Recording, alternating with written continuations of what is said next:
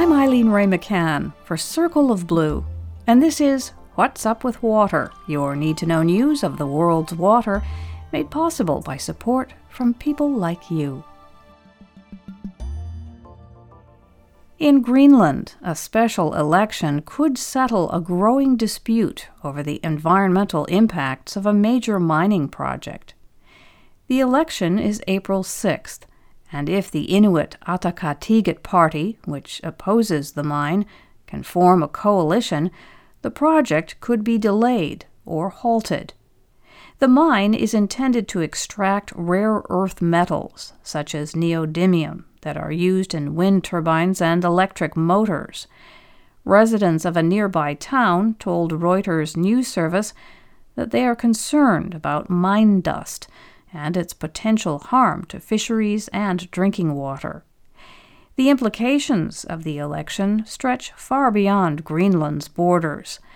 As the Arctic becomes more accessible due to climate change and melting ice, international mining companies are racing to exploit mineral deposits that have been, as yet, untouched. In science news, an international research team has shed some light on an overlooked source of pollution in marine waters.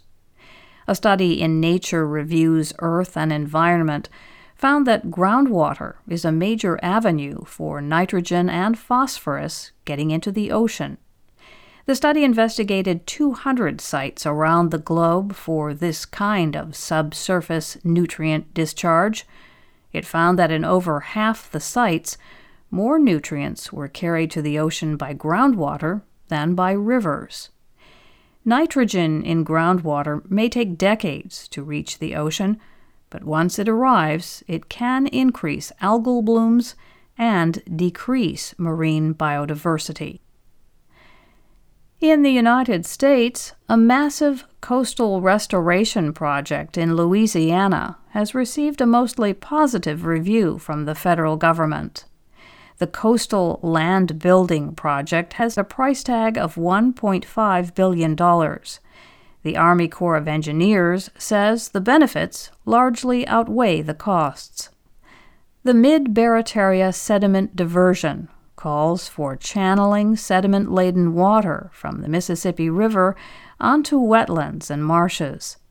The project aims to rebuild 28 square miles of wetlands that have been damaged by oil and gas exploration, levees, and hurricanes. Not everyone is happy, however. NOLA.com reports that seafood businesses are concerned about the project's impact in Barataria Bay where the infusion of fresh water could decimate the bay's brown shrimp and oysters. Still, the Army Corps argues that a huge project like the sediment diversion is necessary in an effort to rescue the state's shrinking coastline. The project will be funded by fines paid by the energy company BP after the Deepwater Horizon oil spill in 2010. The sediment diversion is part of Louisiana's 50 year, $50 billion coastal restoration plan. This week, Circle of Blue reports on President Joe Biden's infrastructure plan and what's in it for water. Last week, President Biden unveiled a wide ranging jobs and infrastructure plan.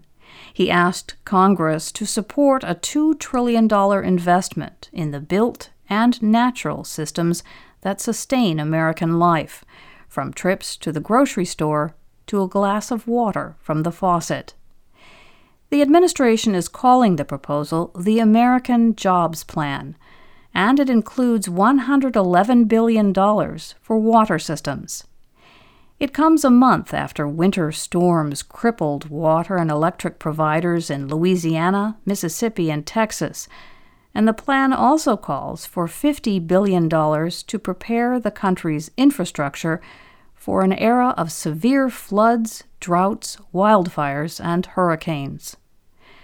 Like much of the plan, the $111 billion in water systems funding is described in broad terms that sidestep, for now, the details on how the money would be allocated. As part of that total, the plan offers $10 billion for monitoring and cleaning up toxic PFAS chemicals and investing in rural water systems, household wells, and septic units. The plan includes $56 billion for modernizing drinking water, wastewater, and stormwater conveyance and treatment. Nathan Ohle is Chief Executive Officer of Rural Community Assistance Partnership. He said that his organization, which helps small communities with infrastructure needs, applauds the plan. Notably for water and public health, the administration proposes substantial funding to eliminate service lines containing lead, a highly toxic chemical that can severely damage the brain and other organs.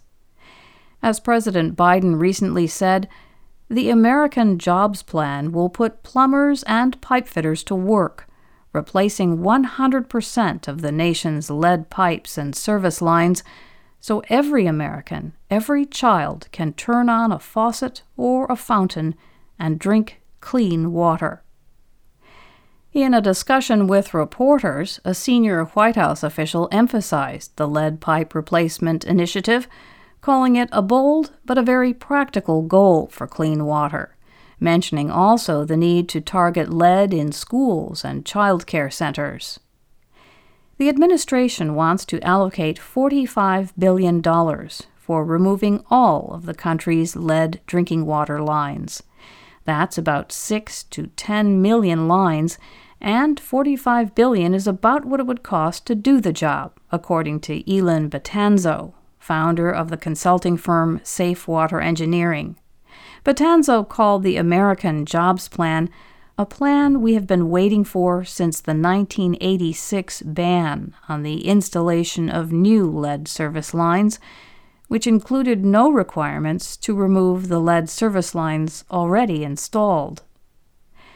The proposal to remove all lead service lines runs counter to recent rules from the U.S. Environmental Protection Agency. In December, the Trump administration completed long awaited revisions to federal rules on lead in drinking water. To the chagrin of public health advocates, the revisions did not order removal of all lead service lines. In light of those concerns, the Biden administration said on March 12th that it was delaying the implementation of that EPA rule. The EPA said it would open additional rounds of public consultation. The move gives the agency's new leadership more time to review rules that were finalized at the end of the Trump administration.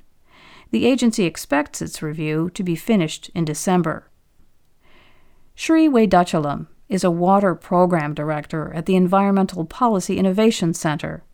He said that the Biden administration will be looking at how to reconcile these two positions. On the one hand, stating publicly that it has a goal of total lead service line replacement, while on the other, reviewing a rule that does not mandate such action.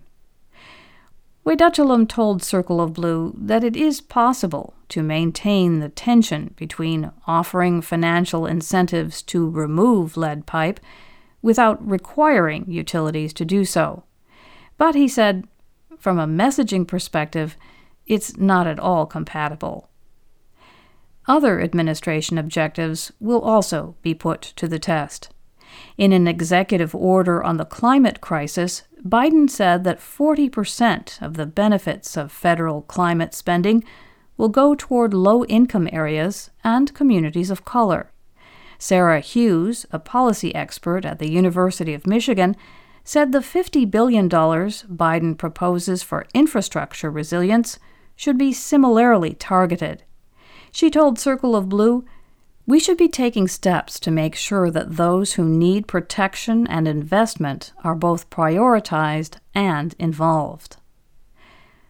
Water sector observers await the finer points of the Biden infrastructure plan as administration officials work with Congress to turn the proposal into reality. Reaching out to disadvantaged communities is an approach that Biden has highlighted in his policy proposals.